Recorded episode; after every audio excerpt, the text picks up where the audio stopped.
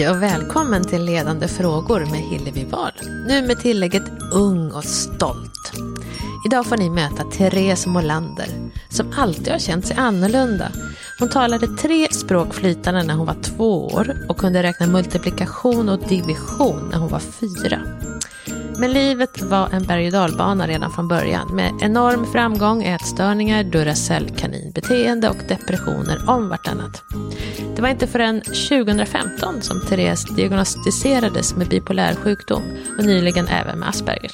Idag har hon sitt drömjobb och berättar generöst och öppet om resan dit. Jag som ställer de ledande frågorna heter Hillevi Wahl och är journalist, författare och inspirationsföreläsare. Och jag vill tacka Skandias Idéer för livet som gör den här säsongen möjlig.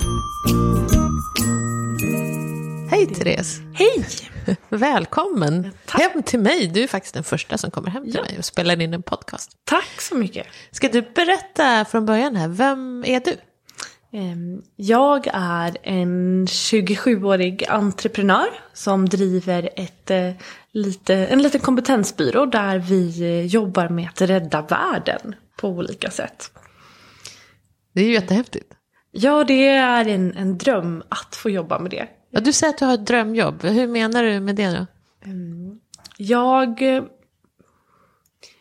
Jag tror att så här, jag har det som många skulle kalla ett drömjobb. Jag får jobba med det jag älskar. Min sambo blir galen på mig för att han förstår inte hur jag kan jobba så mycket. Eh, och jag styr mina dagar och vad jag gör helt och hållet själv. Eh, och nu jobbar jag med allt från att producera reseguider och resa över hela världen eh, till att ha spännande uppdrag där jag hjälper organisationer och personer som gör en rejäl skillnad i världen att bli bättre. Så att jag får jobba med det jag älskar som är marknadsföring och kommunikation. Men i områden som gör skillnad. Just det. Är det viktigt för dig att göra skillnad? Det är jätteviktigt för mig. Eh, Jag har varit politiskt engagerad sedan jag var 15 eh, och brinner av att jag, över att göra världen till en bättre plats. Och när jag började jobba så hade jag turen att hamna på en PR-byrå där man har, de har en moralisk kod. Att de ska göra bra och bara göra saker som de tror på och kan stå för. Em, Och det inspirerade mig väldigt mycket och jag insåg också att när jag får gå till jobbet och göra världen till en bättre plats så mår jag bättre. Ehm, så att det, har, det har varit en röd tråd i mitt liv. Ehm. Men så här har det ju inte alltid varit för dig. Och det är därför du är här, höll jag säga. Lite både och. Både genom att du inspirerar så himla mycket.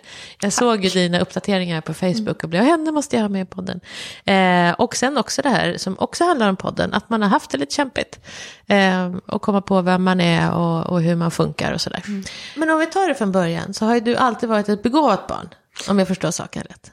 Ja, för mig är det jättesvårt att säga så. Ja. Eh, Men det, andra brukar beskriva det som det. Eh, Jag pratade tre språk flytande när jag var två. Eh, Vilka språk var det? Svenska, tyska och engelska. Eh, Och jag kunde läsa när jag var tre och när jag var fyra så räknade jag multiplikation och division. Och sen så har det där bara fortsatt att utvecklas. Jag har alltid älskat att lära mig saker och haft väldigt lätt för att lära mig saker. Mina föräldrar säger att det dummaste jag någonsin har gjort i mitt liv var att jag rymde hemifrån när jag var, ja, jag var fem eller sex. Eh, och de kunde inte hitta mig på flera timmar. Och, flera, och så när biblioteket stängde så ringde bibliotekarien och undrade när de skulle komma och hämta mig. För då hade jag tagit min trehjuling och cyklat tre kilometer. För att jag hade slut på böcker om Egypten eh, och egyptierna. Eh, Så att jag satt i en, eh, i en hög med böcker på historieavdelningen för vuxna. Och läste böcker. Det är ju helt fantastiskt. Det är en så fin bild av dig tycker jag, när man ser dig sitta där. Men, men kände du det annorlunda redan från början? Eh, Ja, jag har alltid känt mig annorlunda. Jag har aldrig gillat att leka med andra barn. Eh, och andra barn har inte gillat att leka med mig heller. Jag var det här barnet som hellre ville sitta inne med fröken på rasten. Än att vara ute och leka med de andra barnen. Och jag vet att mina föräldrar har beskrivit att när jag väl lekte med andra barn så lekte vi skola. Eh, Och jag var lärare och de var elever. Och när man frågade mig varför så var svaret, ja men jag måste ju lära dem någonting så att vi har något att prata om. De är ju så korkade. eh, och det, för mig var det kanske aldrig några jätteproblem. Jag trivdes ju väldigt bra om jag fick sitta i ett hörn där med min bok och läsa.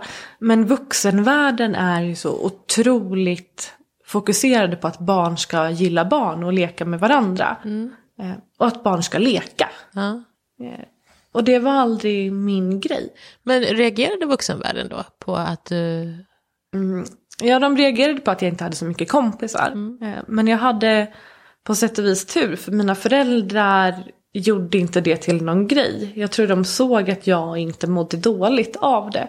Men skolan försökte ju hela tiden att få mig att få nya kompisar.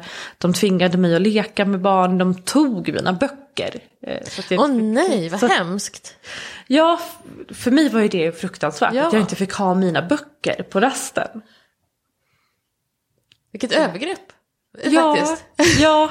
Eh, jag hörde någon annan podcast som du gjorde och då var det också en tjej som sa det att hon inte fick läsa. Att istället för att uppmuntra läslusten så höll man tillbaka.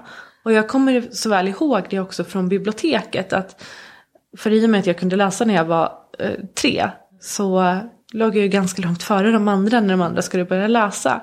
Och jag var tvungen att läsa samma läseböcker från dem. Och så fick jag inte läsa vilka böcker jag ville på biblioteket heller. Eh, och jag vet att det här förbryllade mina föräldrar så mycket för jag läste ut serien om Grottbjörnens folk när jag var nio. Eh, så att de var så arga över att jag inte fick låna böcker som jag tyckte om. Mm. Jag tror att min upplevelse av skolan har varit att det är mer okej att ha det svårt i skolan än att ha det bra i skolan. Vi har en, en skola som försöker lyfta folk framåt. Men också gärna håller tillbaka. Men sen så, eh, sen när du kom i kontakt med det, vad vi nu skulle kanske kalla för psykisk ohälsa, det var i, någon gång i åttan. Är, det, är det rätt? Ja. För då, då mådde du så dåligt av olika anledningar så att du fick anorexi. Vi, kan du bara lite så här, alltså vad, vad tror du hände i dig där då? Har du någon så här teori så här i efterhand? Jag hade en väldigt rörig tillvaro. Eh, dels hade jag inga riktiga kompisar i skolan. Eh, det fanns ett par tjejer som hängde med mig för att de var duktiga, snälla tjejer och såg att någon var utanför. Eh, men sen så hade jag under ett par år levt... Eh, mina föräldrar skilde sig när jag var tio och det var en otroligt bråkig och rörig skilsmässa med vårdnadsutredningar och domstolsförhandlingar och polishämtningar och en, en riktig mardröm. Eh, Ja. och så hade jag um, två styvföräldrar, en på, på varje sida, som verkligen inte tyckte om mig. Eh, och jag hade en väldigt rörig hemsituation, väldigt rörigt i skolan. Eh, visste inte vem jag var och egentligen varför jag var så annorlunda. Och i efterhand så tror jag jag behövde ha någonting att kontrollera. Och det är väldigt lätt att kontrollera hur mycket man äter. Och sen så rullade det bara på. För när man väl har kommit in i det där att inte äta så blir det ju en form av beroendesjukdom. Absolut. Man är beroende av kontrollen av att inte äta. Eh, Och då blev det betydligt värre. Skulle du säga att det var din mörkaste period i livet? Då, eller har den kommit senare? Den har kommit betydligt senare. Den har det. Mm. Ja. Hur- Kan du se, vad du, alltså, när det gäller just anorexin, kan du se någonting som hjälpte dig ut ur den? Har du, är det någon person eller? Ja. Eh, Det var under en... eh, Jag har haft två episoder med anorexi egentligen. Och den första var där på högstadiet och då vet jag att vi sitter på en biologi, biologilektion. eh, och har en lektion om skelettet. Och läraren står och visar på ett så här plastskelett. Men tjejen som sitter framför mig är en kompis till mig som var betydligt sjukare än vad jag var. Och jag behövde inte kolla på det där skelettet som läraren hade. För jag kunde se varenda ben eh, på henne. Och då bestämde jag mig att så här, jag skulle prata med henne och säga att nu måste vi sluta med det här, kan vi hjälpa varandra? Eh, och vi skulle ha prov dagen efter. Eh, så att jag tänkte vi gör, jag gör det efter det, hon behöver plugga lite till engelska provet. Eh, och så kom hon inte till skolan dagen efter. Eh, för då hade hon akut åkt in till sjukhuset på natten och de trodde inte att hon skulle överleva första natten. Ehm, och den chocken och ändå, jag är en ganska rationell person. att jag insåg att jag också höll på att ta livet av mig. Hjälpte mig att komma upp till en nivå där jag åt så pass mycket att jag inte gick ner mer i vikt. Hur gammal var du då? Du? Då var jag 13. 13. Mm. Sen så förvärrades det här under gymnasiet och då var det faktiskt min rektor eh, som såg det. Han hade personliga erfarenheter av svåra ätstörningar och på en skolresa när jag svimmade väldigt ofta så kom han och sa till mig att Therese, jag vet vad du gör. Och jag vet att det inte kommer spela någon roll om jag säger till dig vad du måste göra. Men när du känner dig beredd så finns jag här. Så då är det bara att du kommer till mig så ser jag till att vi får den hjälpen du behöver. Ehm, och ett halvår senare så räckte jag ut handen till honom och en lärare eh, som såg till att jag fick hjälp och vård. Ehm, och han har varit en fantastisk rektor. Han ringde mig på sommarlovet för att se hur jag mådde, såg till att det fanns mellanmål jag tyckte om i skolan. Eh, att jag kunde komma till lärarrummet och äta eh, för att slippa sitta i matsalen och känna mig konstig. Jag får så här rysningar. Mm. Gud vilken underbar människa. Ja, han, eh, han räddade nog mitt liv. Ja. Har ni kontakt fortfarande? Sporadiskt. Ja. Han är rektor för en väldigt ambitiös friskola. Mm. Och han är fortfarande lika engagerad i eleverna. Så att han räddar nog andra liv just nu. Wow. Mm. Underbart ju. Ja. In med dem i lärarrummet. ja. Lite så. Eller hur? För då blir det inte så konstigt heller. Utan då blir det kanske en del Men det var en, Och det var en trygg zon för mig. Mm. Ja, och han... Jag vet det var så skönt för mig att han hade erfarenheten. För honom var det inte konstigt att jag knappt kunde få i mig en sjättedels potatis. Nej. Och han var med så här, om du äter en sked nu så är det okej. Okay. Och jag sitter här med dig, även om det tar två timmar. Men du kan väl få i dig en sked i alla fall. Jag tänker inte tvinga dig att äta hela tallriken. Omsorgen och kanske det här att man inte är rädd för det. Att man liksom mm. inte backar med skräckslagenhet. Och sen tänker jag också det där väldigt fina i det. Att han förstod att, att det här, jag kanske inte får svar idag när jag ställer frågan eller säger vill du ha hjälp. Men du kan komma om sex månader och då finns jag kvar. För det tror jag händer rätt ofta. Att det tar tid, att det är en process att faktiskt sträcka ut den där handen. Ja, och jag tror att med min familjesituation mm. Eh, och på gymnasiet också så gick jag på internat så att jag bodde inte hemma. Eh, men det var nog första gången jag verkligen blev sedd av en vuxen. Mm. Eh, och det ska man inte underskatta. Att som när man är 16 för första gången bli sedd av någon. Fram tills dess hade jag behövt klara mig själv, alltid. Mm. Ja, du säger någonstans som jag tycker är intressant, det här med eh, duktiga flickan-syndromet. Mm. Vad menar du med det? Eh, jag har alltid haft höga betyg, alltid klarat mig själv, inte behövt plugga till proven. Jag har nästan till fotografiskt minne. Läser jag eller hör någonting så kommer jag ihåg det.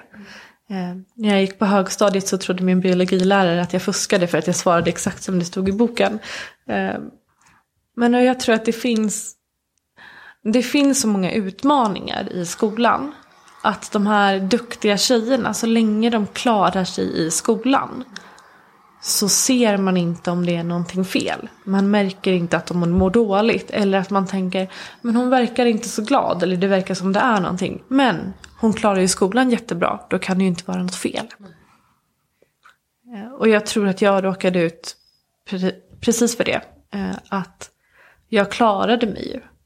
Eh, så att då kunde det inte vara något fel. Ja, man kanske lägger mer krut på dem som är mer utåtagerande mm. kanske.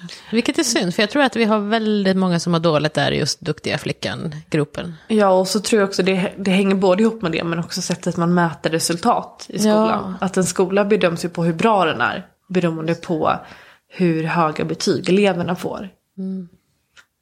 Men det är en helt annan diskussion. Ja, med, med målstyrning och måluppfyllelse.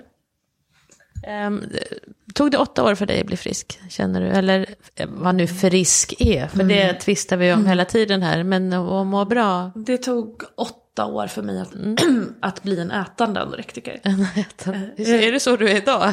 Ja, ja, men jag ser på anorexia som på alkoholism. Det är en sjukdom och man blir aldrig frisk. Eh, jag är en ätande anorektiker precis som man är en, en nykter alkoholist. Eh, och precis som man som alkoholist inte kan ta en drink så kan inte jag gå på en diet i tolv veckor för att gå ner i vikt. Det, om jag börjar så går det snabbt utför. Jag kan inte äta mindre utan då slutar jag äta helt. Just det. Och vad, vad hände sen då? För sen, nu har vi, sen mm. har vi två andra grejer som, som ja, vi ska prata om. Som är de, de stora grejerna. Ja, de stora grejerna. Uh, ja. Nej, men sen så började jag på universitetet tre mm. veckor efter. Jag tog studenten när jag var 17. Mm. Uh, och så började jag på universitetet tre veckor efter att jag fyllde 18. Uh, eh, och det var, och kanske fortfarande, den lyckligaste tiden i mitt liv. Från att ha varit konstig och behövt hålla tillbaka min intelligens så befann jag mig i en miljö där det var coolt att vara smart. Och jag var ju smart. Mm. Så att det gick bra. Jag, jag fick mina första riktiga vänner. Eh, och det är ju en fantastisk känsla. Um, och så det, universitetet var bara bra. Jag läste på i rekordfart. Jag läste parallella kurser, tog in master masterkurser i min kandidatexamen. Vad läste du för något? Eh, jag läste till, till civilekonom mm. vid Örebro universitet. Mm. Och samtidigt så, jag hade så mycket energi. Så att jag började engagera mig i allt som gick att engagera sig i. Studentkårer, extrajobb, politik, tävlingar. Mm, jag har tävlat i allt från SM i ekonomi till KPMG Case Competition som är en jätte eh, jättecool tävling för ekonomistudenter som alla vill göra. Eh, där vi, så här, mitt lag vann såklart de nationella uttagningarna så vi kom vidare till, eller de eh, lokala uttagningarna. Så att vi kom vidare till de nationella finalerna. Eh, och jag bara gjorde allt eh, helt enkelt. Och så tog jag examen när jag var 20. Eh, och där började väl de stora problemen i mitt liv. Vad hände då? då? Mm. Jag hade un, har under hela mitt liv haft perioder med extremt mycket energi mm. Eh, och perioder med extremt lite energi. Mm. Eh, under gymnasiet hade jag 80% frånvaro och högstadiet 40% frånvaro. Och ändå eh, hade du jättehöga betyg? Ja, ändå jättehöga betyg. För att i de här bra perioderna så kunde jag ju hämta igen allt. Och det fungerar i skolan. Men jag, jag var den här typiska unga lovande tjejen. Jag fick eh, jobb på en världsledande mediebyrå eh, som projektledare direkt efter examen. Eh, och så jobbade jag där tre månader och sen blev jag headhuntad som kommunikationschef till en av Sveriges största ungdomsor ungdomsorganisationer. Med 86 000 medlemmar och de omsatte 50 miljoner och hade 50 anställda. Och där stod jag som 21-åring med hybris och hade aldrig haft en chef. Och så skulle jag vara chef och göra massa saker i ett eh, väldigt viktigt skede för organisationen. Man bytte namn och gjorde stora organisatoriska förändringar. Mm. Men jag var inte alltid där. Eh, för jag, jag var ju sjuk mycket, jag tog mig inte upp ur sängen. Vad, vad innebär det då? Alltså jag tog mig inte upp ur sängen. Mm. Är det som en slags utbrändhetskänsla då? Eller hur var det för dig? Jag har aldrig varit utbränd så jag, jag vet inte hur man ska beskriva det. är när jag har en dålig period så är det fysiskt omöjligt för mig att ta mig upp ur sängen. Eh, att, gå på toala, äh, eh, att gå på toaletten är som att springa två Ironman eh, på rad. Det, jag kämpade så mycket med det då för jag tänkte att jag, det måste väl bara vara att jag tar mig i kragen. Vad, vad är det med mig? Jag var ju glad igår. Nu måste jag bara kunna ta mig upp ur sängen och gå iväg till jobbet. Det kan komma så här pang på Ja, bara poff. Eh, så är det där. Och, det lustiga, det är en bipolär diagnos. Mm. Har listat ut senare. Mm. Eh, och som jag har förstått det på forskningen så vet man ju inte vad det är. Eh, man hittar inte några, några kemiska fel det är inte ens alla som har låga serotoninnivåer eh, i sina depressiva faser. Vilket annars är det som framkallar en depression, att man inte har tillräckligt av det hormonet. Eh, så det är bara, det går inte. Eh, och det ledde till att jag slutade där. Och så trodde jag att jag började må bättre. Och sen fick jag jobb på en jättecool PR-byrå. Valde du själv att sluta eller var det så att de sa att det här går inte? Eller? Vi valde det gemensamt. Mm, okay. mm. Så fick jag jobb på den här jättekola PR-byrån som juniorkonsult. Eh, och jag tror att alla som har varit juniorkonsulter på en PR-byrå kan intyga att man måste vara där. Man ska vara där innan seniorerna kommer dit och man ska gå hem efter att de har gått. Eh, för man, man måste vara där. Eh, och jag jobbade dessutom med public affairs. Eh, som är det som man kallar lobbying. Som är väldigt tidsberoende. Man måste göra saker precis just när de behövs. Ehm, och det gick ju inte att lita på att jag kom till jobbet. Eh, så att då valde man att inte förlänga min provanställning. Ehm, och jag sjönk ner i en eh, superdjup depression. Och där och då var nog första gången som någon tänkte, förutom ätstörningarna, att det på riktigt var något fel på mig. Eh, så mina, min bästa vän bokade en tid hos en läkare till mig. Och så satt jag där i flera timmar och pratade. Och så sa hon att det här låter som att det skulle kunna vara en bipolär sjukdom. Men det är så ovanligt så jag vill ge dig antidepressiva mediciner ifall att det bara är en vanlig depression. Mm. Och så fick jag dem och så åt jag dem och så vaknade jag dagen efter. Och sen var världen bra igen. Och jag var fantastisk. Och det är inte så antidepressiva tabletter ska fungera. Mm. De ska efter en inkörningsperiod hjälpa en att hålla huvudet över ytan. Eh, men om man har en bipolär diagnos så är sannolikheten ganska hög att det blir som en påknapp. Att när man tar den där tabletten så får man en mani. Eh, och jag gick in i, i väldigt svåra manier i ett halvår innan mina eh, läkare och mina vänner fick mig att sluta med medicinerna. Hur blev du då i manin? Jag kommer inte ihåg. Nej. Det är en luddig grå fas i mitt liv. Eh, men jag har fått berättat, det, det går efter fyra dagars intervaller.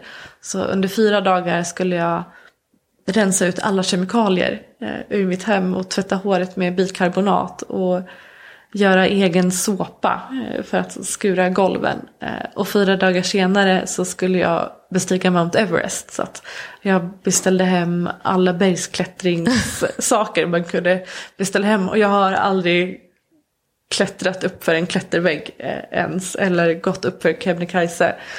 Men jag skulle bestiga Mount Everest inom ett år. Och så fortsatte det sådär. Gud vad jobbigt. Det måste mm. vara, man måste bli helt exhausted, liksom, eller hur? Mm. Mm. Ja, jag sov ju ingenting på ett halvår. Två, tre timmar utspritt över hela natten. Um, och så när jag väl hade slutat med de här så började jag må väldigt dåligt igen. Uh, och till slut fick jag komma till en specialistläkare. Eh, och vi satt där och pratade i två timmar. Och så sa han till mig att så här, Therese, jag vet inte om jag någonsin har sett ett så här solklart fall mm. av bipolär sjukdom. Eh, och jag började gråta, inte för att jag var sjuk. Utan för att jag äntligen visste vad det var. Eh, det var någon som visste vad det var för fel på mig. Det var någon som visste varför jag inte fungerade. Och jag skulle få hjälp. En lättnad är det. Mm, en enorm lättnad. Och sen har du fått mediciner som funkar? Sen har jag fått mediciner. Eh, och under två och ett halvt år har vi kommit till en dos som fungerar. Där det viktigaste tror jag har varit att få sova. Mm. Min kropp verkar inte producera melatonin eh, och då somnar man inte. Så att mina läkares teorier just nu är att jag sen jag var barn inte har sovit ordentligt. Jag har varit något drömliknande halvvaket tillstånd. Men sen ett år tillbaka så sover jag på nätterna. Eh, och helt plötsligt fungerar jag. Eh, och kan dra nytta av alla positiva eh, saker som kommer med min diagnos. Mm. För det har varit så viktigt för mig från dagen ett. För jag vet när jag gick från den här läkaren så fick jag en, en folder i mina händer. Där det stod att så här, du har en av världens mest tio handikappande sjukdomar. Och jag kunde inte köpa det. Nej. Eh, jag hade drivit flera företag, gjort raketkarriär, eh, haft internationella politiska uppdrag. Jag hade, när jag var 22 så höll jag ett keynote speech på Princeton University. Wow. Eh, Ja, det var verkligen wow. Och jag tänkte att det kan man inte ha gjort. Om man helt plötsligt är så handikappad.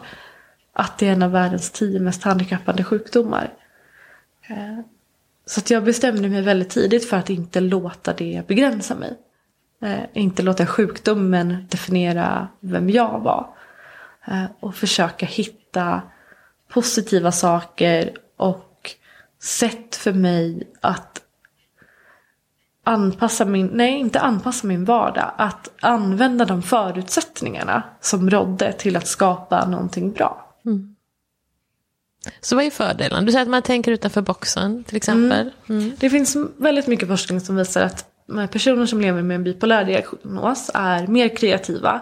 Och det är inte ens att man tänker utanför boxen utan man ser inte den här boxen. eh, Den som andra där. försöker tänka utanför. Det, den finns inte. Eh, eh, och det är ju otroligt bra om man jobbar med PR och kommunikation. Man säger också att man blir de, många med bipolär diagnos blir naturliga ledare. Eh, Richard Branson och Winston Churchill eh, är typiska eh, exempel eh, på det, brukar man säga. Eh, men också allt det här som många ser som negativt tycker jag är styrkor. Att livet svänger upp och ner och att man i perioder kommer må så dåligt att man, man vill ta livet av sig.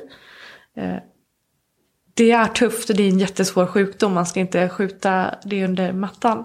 Eh, men jag vet att det här kommer att hända.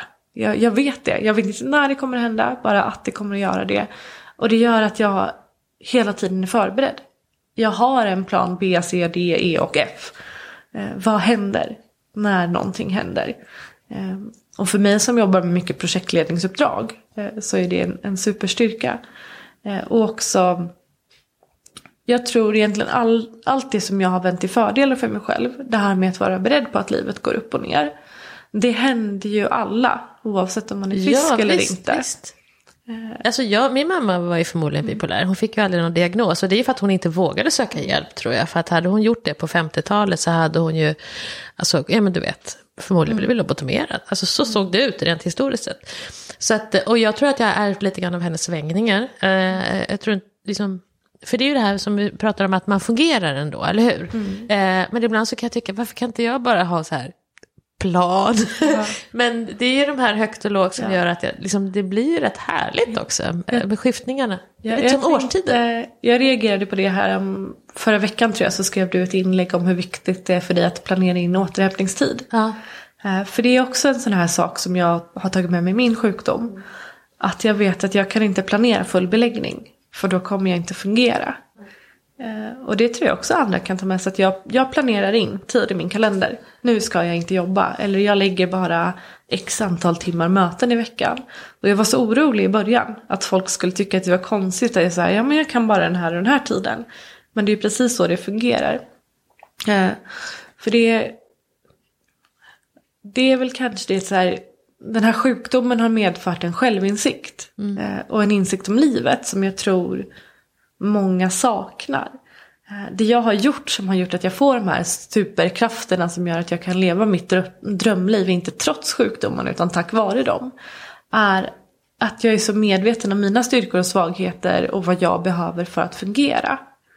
Eh, och det gäller ju alla egentligen. Att om man lär känna sig själv så kan man överleverera eller uppfylla alla sina drömmar. Jag brukar säga att jag jobbar väldigt hårt för att bli den bästa versionen av mig själv. Ja. Men där måste jag fråga där, rent personligt. För jag kan också känna att det här blir den bästa versionen av dig själv. kan vara ganska högt krav att ställa. Speciellt om man är särbegåvad. För då har man, man vet att man har så himla mycket i sig. Och då känns det som att man hela tiden underlevererar. Så att någonstans att man kanske inte behöver bli den allra, allra, allra bästa versionen av sig själv. man kan, kan bli en... Jag tänker det beror på hur man definierar den bästa versionen ja, av sig själv. Mm, Jag jobbar väldigt hårt med good enough. ja, Och tillräckligt bra Ja. är ja. tillräckligt bra. Eh, och Jag, jag gillar Platons tankar om idévärlden och sinnesvärlden. Eh, att för mig som är särbegåvad i idévärlden så skulle jag kunna bota cancer och göra massvis med andra saker samtidigt. Jag skulle kunna bli Einstein gånger tio. Eh, min hjärna har den intellektuella kapaciteten. Men då gäller det ju att alla förutsättningar är rätt. Eh, och det beror också på andra människor. Mm. Hur andra agerar. Men i sinnesvärlden så finns det andra saker som påverkar också. Jag, vill, jag är människa så jag vill göra annat än att jobba. Eh, det finns andra människor, det händer saker. Jag får, har inte alltid fått rätt vård och rätt stöd. Och man kan vara den bästa versionen av sig själv utan att göra allt som man skulle kunna göra. Eh, jag är ju civilekonom så att mm. alternativkostnad finns mm. alltid i mitt bakhuvud.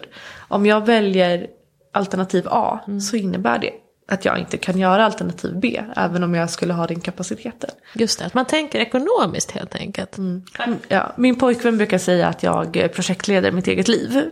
Ja, men det tycker jag man ska göra.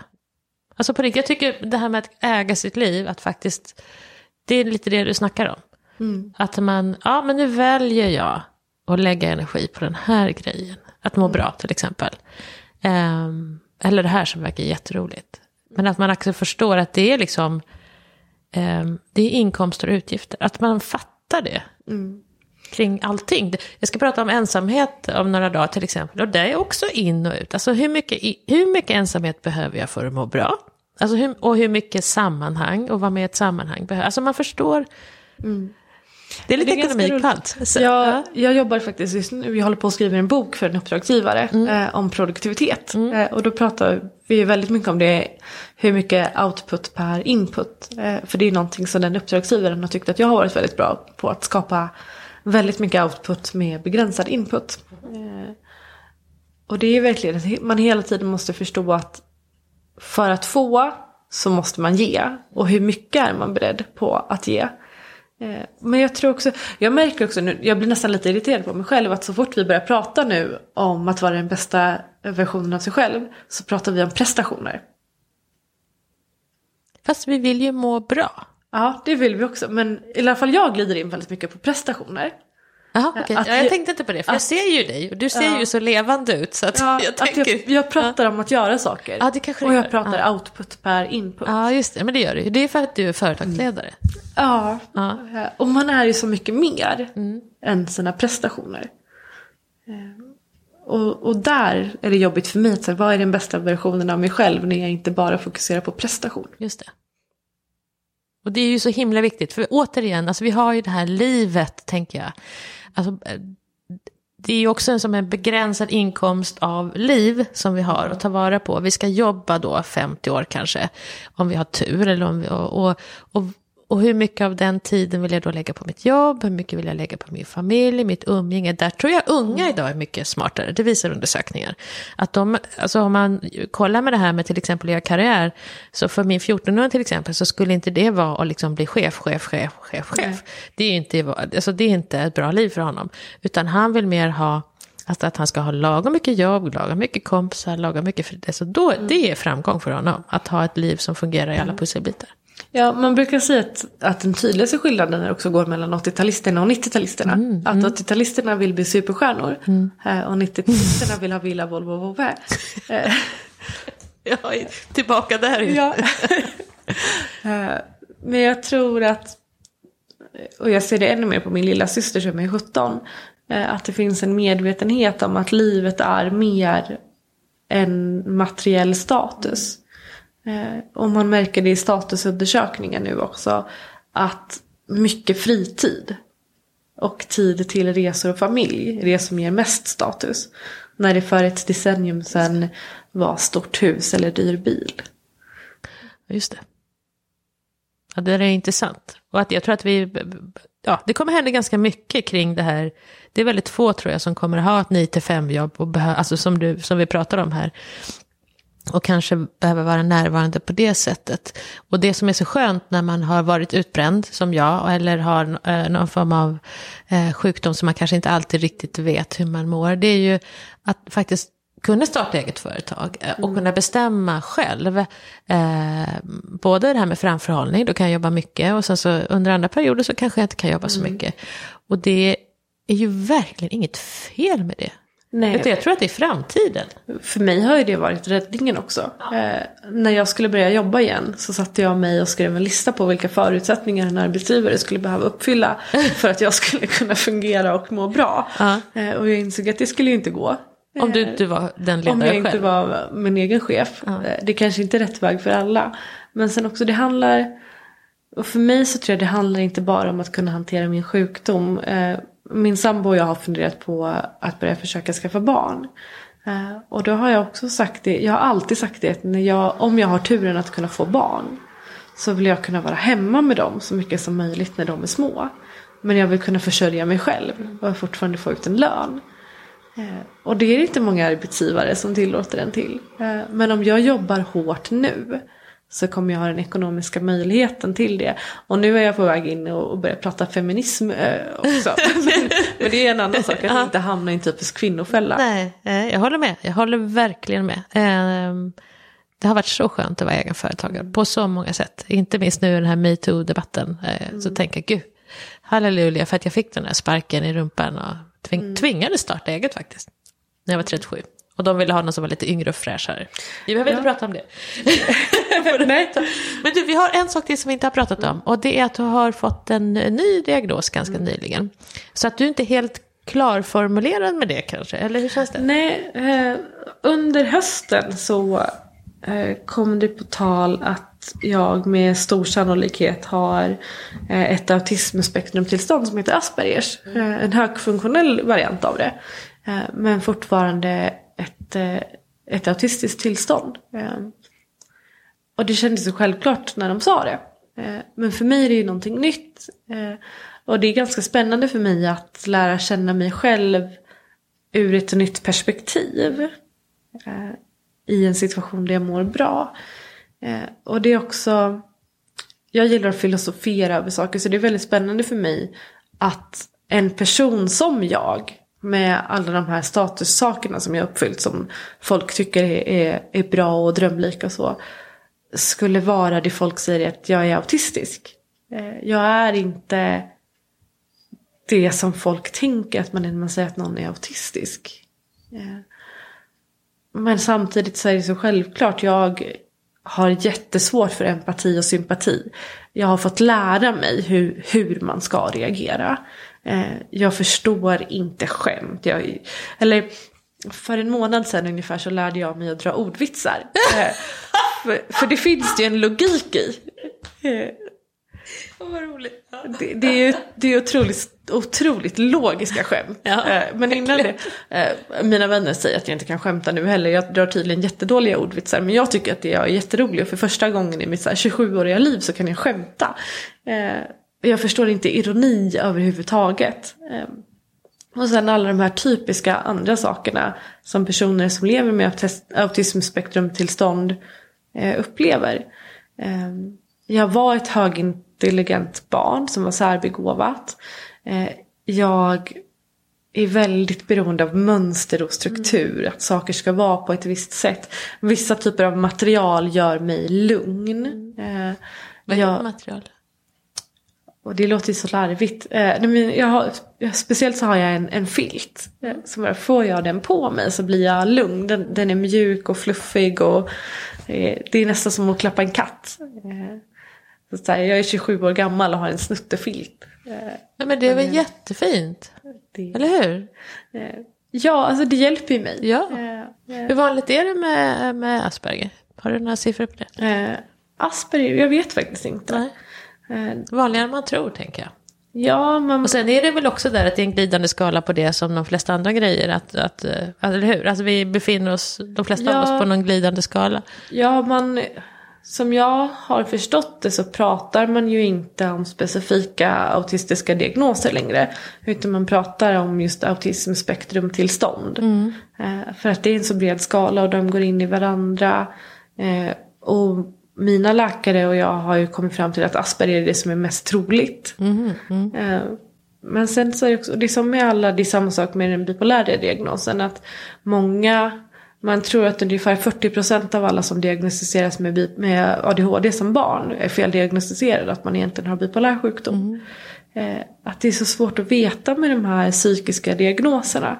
Eh, det går inte att mäta någonting i blodet och säga att så här är det. Eller det går inte att se att man har, men om man har en fysisk funktionsvariation så kan man se att man har en kortare arm eller, eller något liknande. Det går inte. Så det är så svårt att säga mm. vad som är vad. Och sen går de ju oftast in i varandra, många olika, mm. speciellt under vissa tider av livet. Du pratar om självskadebeteende eller ätstörningar eller, och dyslexi också ganska vanligt. Mm. Um, men, och det är ju ingen psykisk diagnos, men det är ju... Uh, Fast det räknas som en psykisk funktionsvariation. Ja. Ja. Variation, ja det är så fint. Ja, ja, för det är ju variationer på människor. Ja. Man säger funktionsnedsättning men jag är jättenoga med att säga funktionsvariation. Ja. För jag är ju inte nedsatt, jag fungerar ju bara annorlunda. Ja och vi är ju alla variationer av en människa, eller hur? Och jag tänker att vi, att vi är alla en form av ambassadörer för de variationer vi har så att vi kan lära andra om hur man bäst kan hjälpa en sån som jag. Eller dig. Mm. Eller så.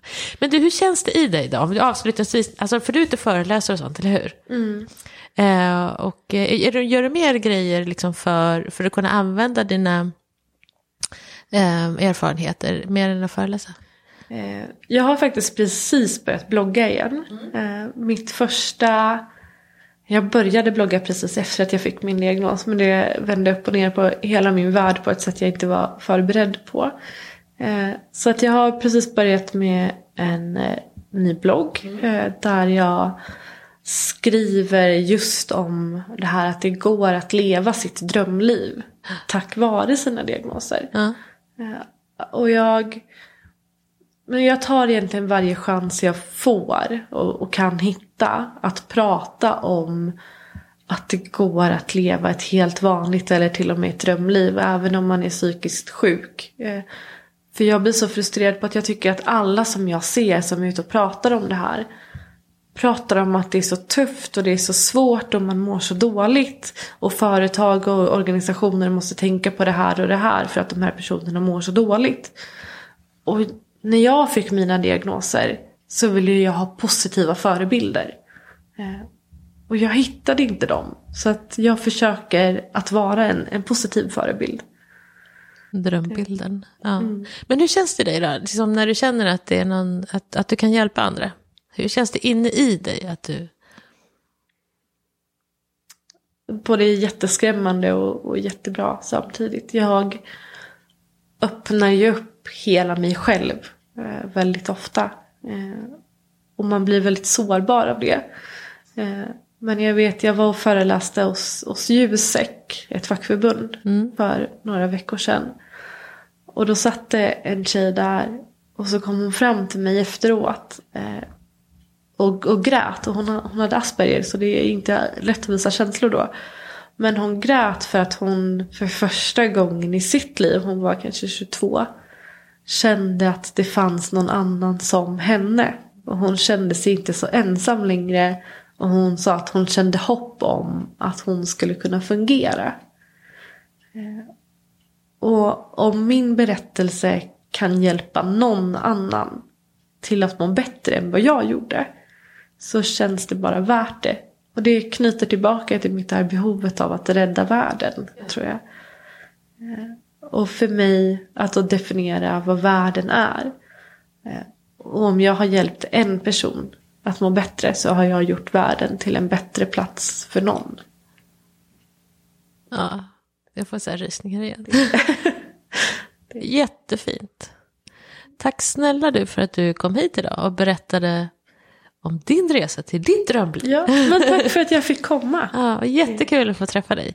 Eh, jag kommer lägga upp länkar till din blogg då. Mm. Ja, och, och, där kan man också kontakta dig om man vill ha en där föreläsning det, till exempel. Där finns det kontaktuppgifter till mig. Eh, och när jag föreläser, jag vill bara säga det också, att alla intäkter jag får går oavkortat till att jag ska kunna hålla samma föreläsningar på skolor och föreningar.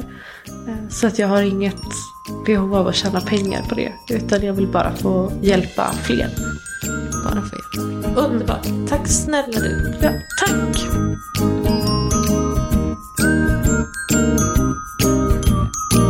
Tack Therese för ett underbart spännande samtal. Länk till Therese blogg och andra bra sajter där du som lyssnare kan få stöd och hjälp hittar du i poddens beskrivning. De finns även på hemsidan på Facebook.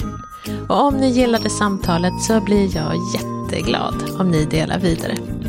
Vill ni kontakta mig eller ha tips på unga inspiratörer och ledare som ni tycker att jag ska möta här i podden så finns jag alltid på hillevi.hillevi.nu. Tack för att ni lyssnade.